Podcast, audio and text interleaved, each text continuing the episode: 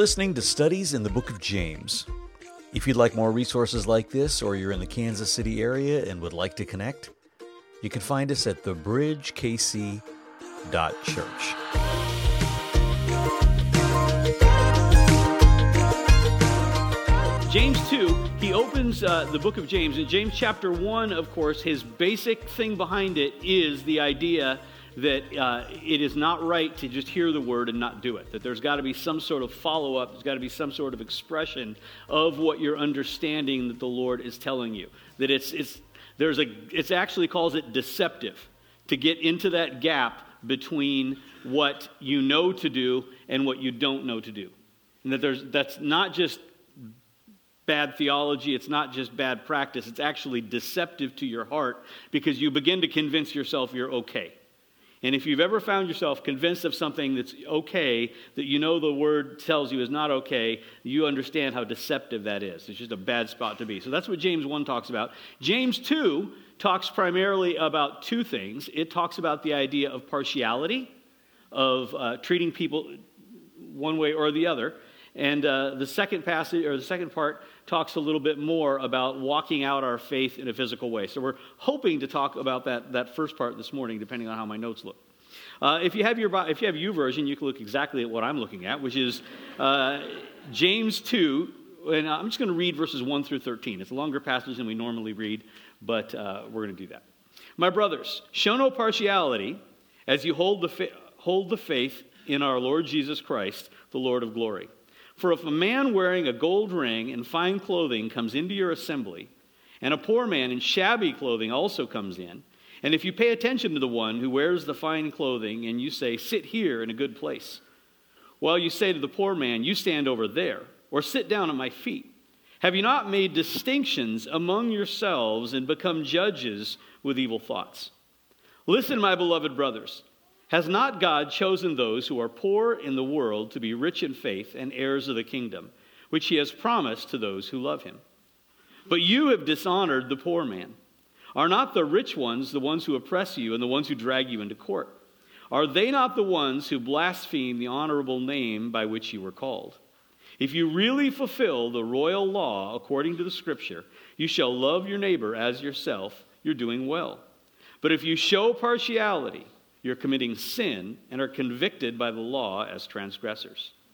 For whoever keeps the whole law but fails in one point has become guilty of all of it. For he who said, Do not commit adultery, also said, Do not commit murder. If you do not commit adultery but do murder, you have become a transgressor of the law. So speak and so act as those who are to be judged under the law of liberty. For judgment is without mercy to the one who has shown no mercy but mercy triumphs over judgment.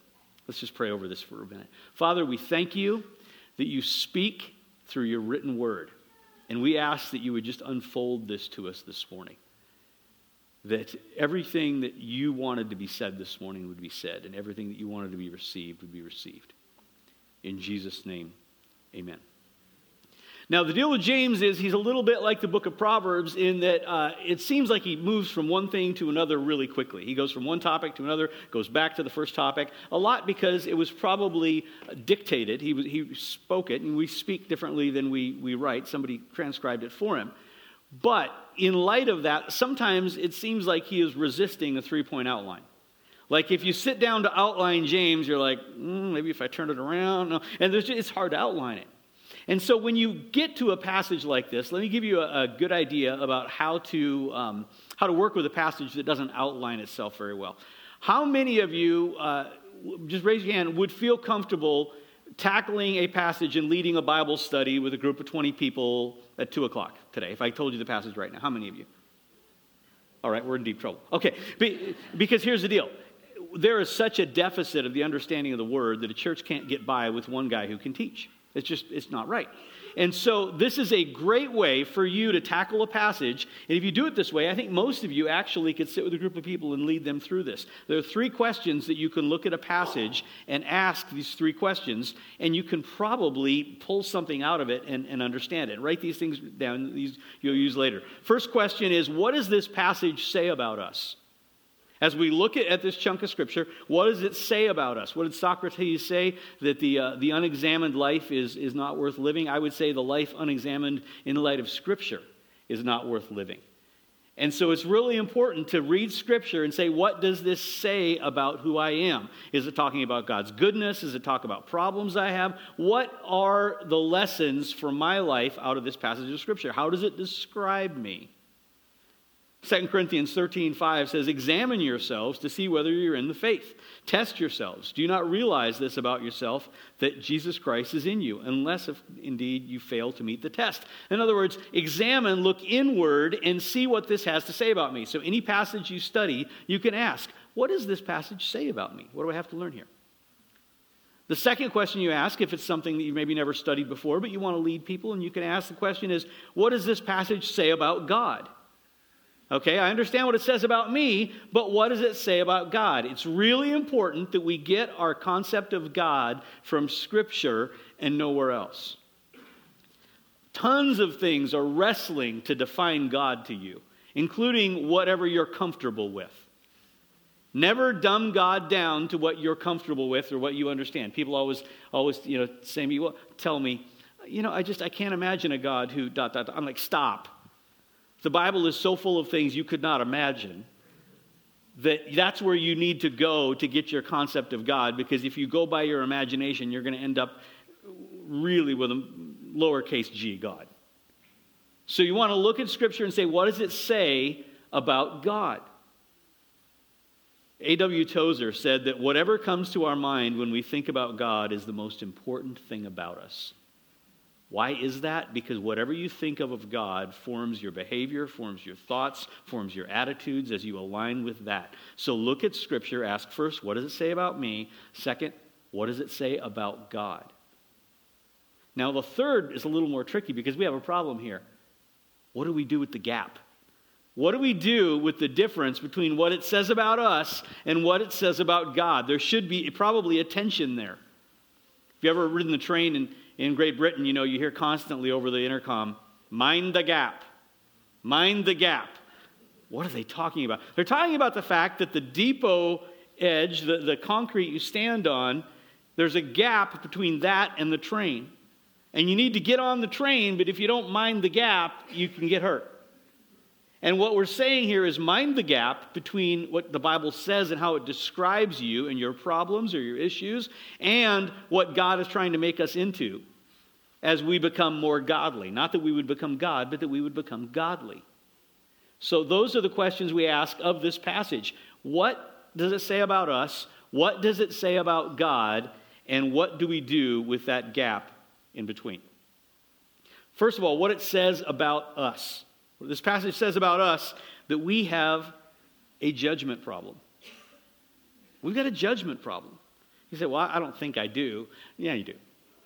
We judge people a little differently based on how they look, how they respond to us, what they think they can offer us. And we have a judgment problem, and we are not the only people on earth who've ever had one. In fact, people who are smarter and more godly than us have had judgment problems.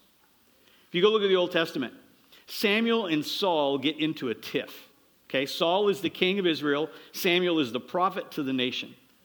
And they get into this tiff because, not Samuel, I'm sorry. I said that backwards. This is what happens when my computer goes down. Saul is the king, Samuel is the prophet. And Saul is setting up idols to himself. He's lying about it, and he's really dishonoring God. And Samuel and he just go head to head. And Samuel finally gets the okay from God to go appoint another king. So he goes looking to see who he's going to appoint, and he goes to the house of Jesse. And when he gets there, he sees the first son, Eliab. Now, Eliab, the Bible tells us, is probably, uh, looks like a pretty good leader. He's, he's tall. I don't know why that makes you a good leader, but whatever. He's tall. Some things I say so you don't have to. He's tall, he's good looking, he's strong, he's bold. And, and Samuel goes, This must be the guy. And the Lord says, No, no, this isn't the guy. In fact, in 1 Samuel 16 7, but the Lord said to Samuel, Do not look on his appearance or on the height of his stature, because I have rejected him. For the Lord sees not as man sees. But the Lord looks at the man looks at the outward appearance, but the Lord looks at the heart. What Samuel could not have understood there was that sometime later, after he anoints David to be king, David's still a boy. There's a, there's a season there where he's anointed king, but he is not really walking in his office yet. But in that gap, David goes to meet the, the warriors where they're getting ready to uh, face Goliath. It's Eliab, the older brother, that Samuel thought should have been the leader who actually mocks David. It's the one that Samuel thought, this must be the guy. I, have got this figured out. I look at all these brothers, I take that one. God says, no, don't take that one because you don't know where this one's going. In fact, in the, one of the most crucial days to have faith, he'll actually mock the one that I've anointed. So he steers him to a different person. We all have problems about judgment because we judge on a different basis than God judges. James 2 is where he addresses this, where it talks about us and our judgment problem. James 2, 2 through 4. For if a man wearing a gold ring and fine clothing comes into your assembly, and a poor man in shabby clothing also comes in, and if you pay attention to the one who wears the fine clothing and you say, You sit here in a good place, well, you say to the poor man, You stand over here, or sit down at my feet. Have you not then made distinctions among yourselves and became judges with evil thoughts. Now, just give you a little context here. In this day and age, people were greatly divided between religious and non religious. In between those categories, they were divided between riches and poor. It was the closest thing we can imagine to India's caste system. And the way that you worked your way up the caste was by convincing other people you had more than it looked like you had. And so, in this day and age, in order to go out in public, people would wear their very finest and, in fact, would, would wear things they couldn't afford. You could actually go for a special event. They would wear rings. Men, in particular, on their left hand would wear uh, a ring on every finger. And they would probably behave like a, a newly engaged young woman. Oh, hello, how are you? You know, they want you to see the rings. There was a business in that day where you could go, if you had an important thing to go to, you could go and you could rent jewelry to wear to make it look like you were more prosperous than you were. What kind of world allows people to spend some money to make it look like they have a lot more money so that people respect them? Wait. That's our world. And not only is it our world, we see people that we know are doing it, and we still make assumptions and judgments about them in their favor. And he's saying that you have people come into your service and you know nothing about them other than the fact that somewhere they acquired these rings, and you credit that to them as importance, and you find them a nice place, and those that are poor, you press back to the edges of your group. Now, this would have said a lot in the day of James because the early church had a lot of people who struggled with poverty. So how do you know that? It's because regularly Jesus taught the poor. He had a very, very tender spot for the poor. Why? Why did he have a tender spot for the poor? Because the poor understood their, the idea of need. And they actually were more receptive to the gospel than those who were wealthy and guarded or so consumed with wealth that they would fake a lifestyle that they could not afford. And those that were poor had a natural tendency to gravitate towards the gospel because it gave them hope. That's why the church has often been alive in areas of poverty where it's struggled in areas of wealth. It's not because it doesn't work for the wealthy, it's because the wealthy don't know if they need it or not. And the poor accept it.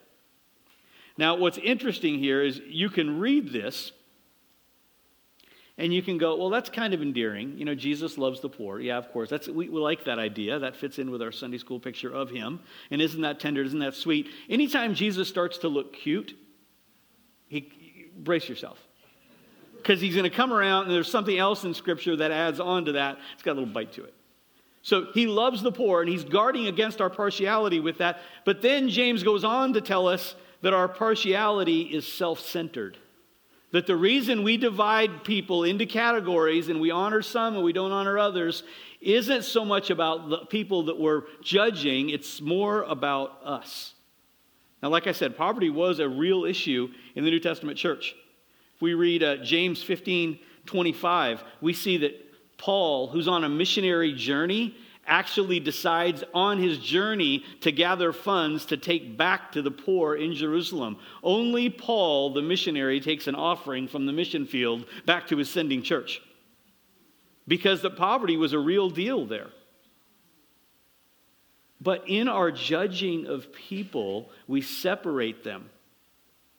And in separating them, we do it. Why? For the same reason the New Testament church did it, because we see people, people come into our midst who have things, and we instantly begin to think about how they can benefit us. We're not even thinking about the people who, as they walk in. Oh, wow.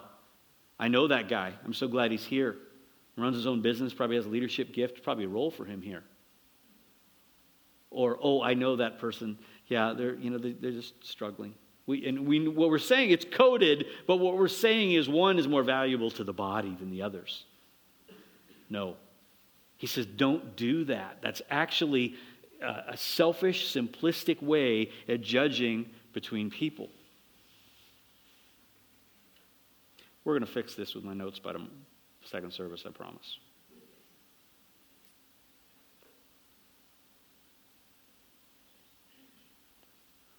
Now it's offering to open up a map to the church. I'm at the church.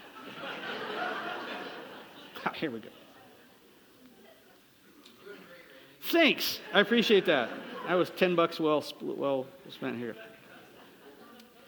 So, okay, so we understand what God says about us is that we, we judge and we, we are partial. And that's, and that's hard to hear because nobody likes for, like, nobody likes to think of themselves as, as being partial to one person or the other. Because we've all felt the pain of that happening to us. You know, it's the most traumatic thing uh, happens day after day after day in every middle school in the world. It's called PE. You know, and you remember some of you just groaned. You're like 50 years old when I say middle school PE, you twitch. Because you know, whatever the game was, it meant you're getting hit in the face with a ball. It's just whatever it is. How did this happen? We're playing hockey and I still got hit in the face with a ball. But there's that awful thing where you pick sides, isn't it? And you stand there and your friend is the person picking sides and they're looking at you like they've never seen you in their life. They're just going up. And, and, so, and so we've all felt that pain. And because we hate that pain, we hate to think that we could impose it on others. Scripture says we do. So, what does God say out of this passage. We learn what it says about us. What does the passage say about God? First of all, it says that he singled out for honor those we have dishonored. James 2 5. Listen, my brothers, has not God chosen those who are poor in the world to be rich in faith and heirs of the kingdom which has promised to those who love him? He is, God builds a team out of those that never get picked. Those are the ones that he looks for, and he says, I choose to honor those. Why does he honor those kind of people? Psalm 12, 5 says, Because the poor are plundered, and because the needy groan, I will now arise, and I will place him in the safety for which he longs. He looks for those that we would reject, and he draws them in, and that's who he builds a winning team out of. And we think we can judge from one to the next, and the Bible says, no, we're not really that good at that. And when people walk in the room, we can't tell what they contribute. The Bible says that God tells exactly what they bring to the table, and those are the people he wants to build the team from. The second thing we learn about God is that this is really harsh. God equates our partiality with adultery and murder. That's how he like that's how serious he takes this. Every one of us rank sins. I know that we don't like to think that we do, but we really do. There's not so bad to really bad. And I realize some sins cause more pain than others, but God looks at partiality in that respect. James 2 9 through 11. But if you show partiality, you are committing sin and are convicted by the law as transgressors. For whoever keeps the whole law but fails in one point has become guilty of all of it. For he who said, Do not commit murder or commit adultery, also said, Do not commit murder.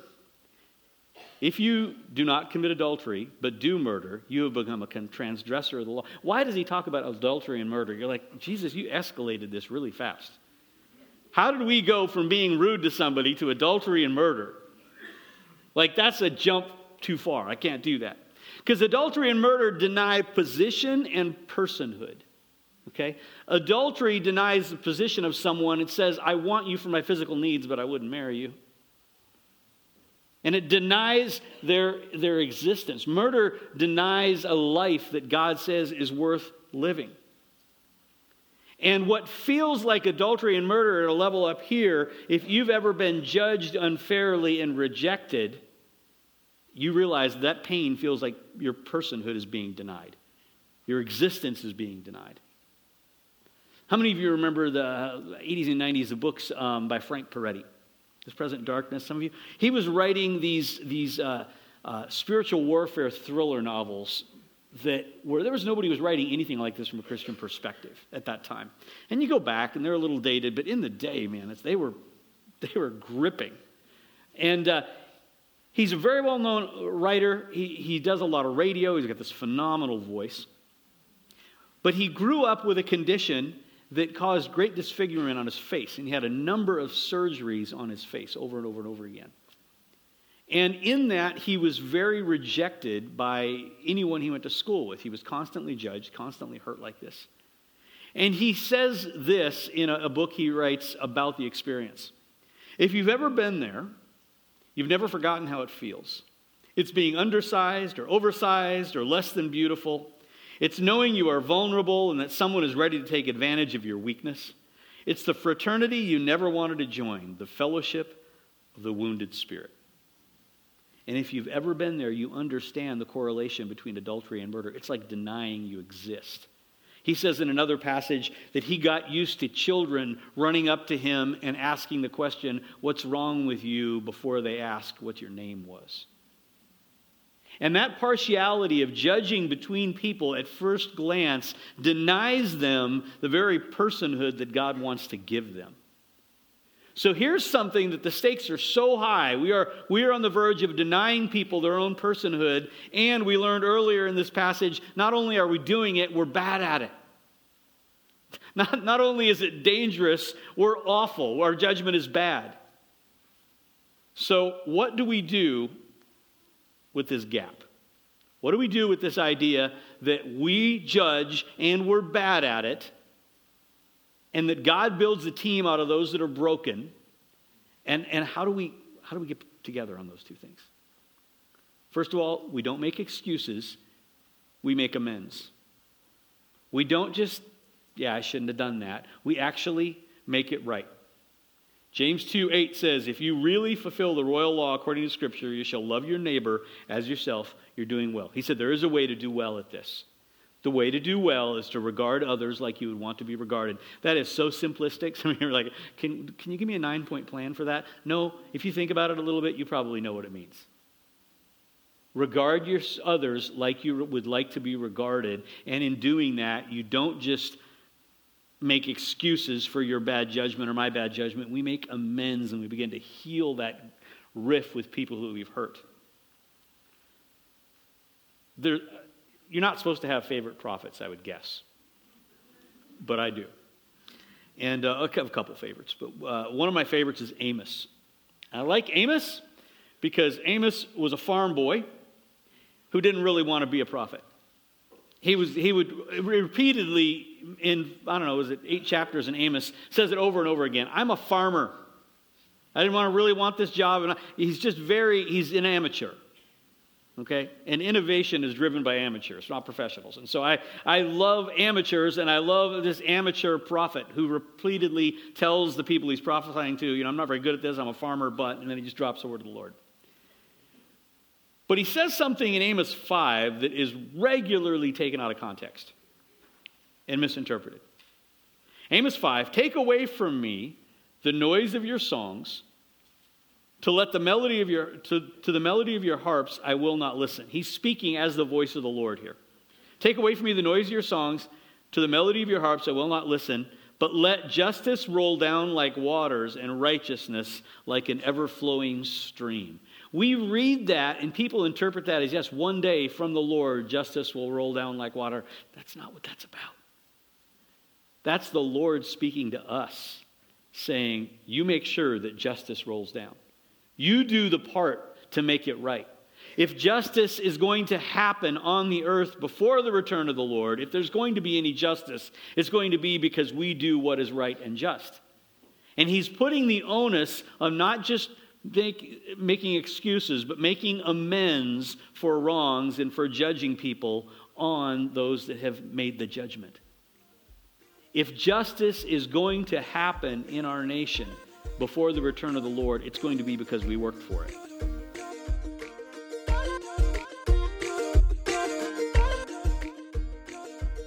Thanks for listening to this episode of our 14 part series on the book of James.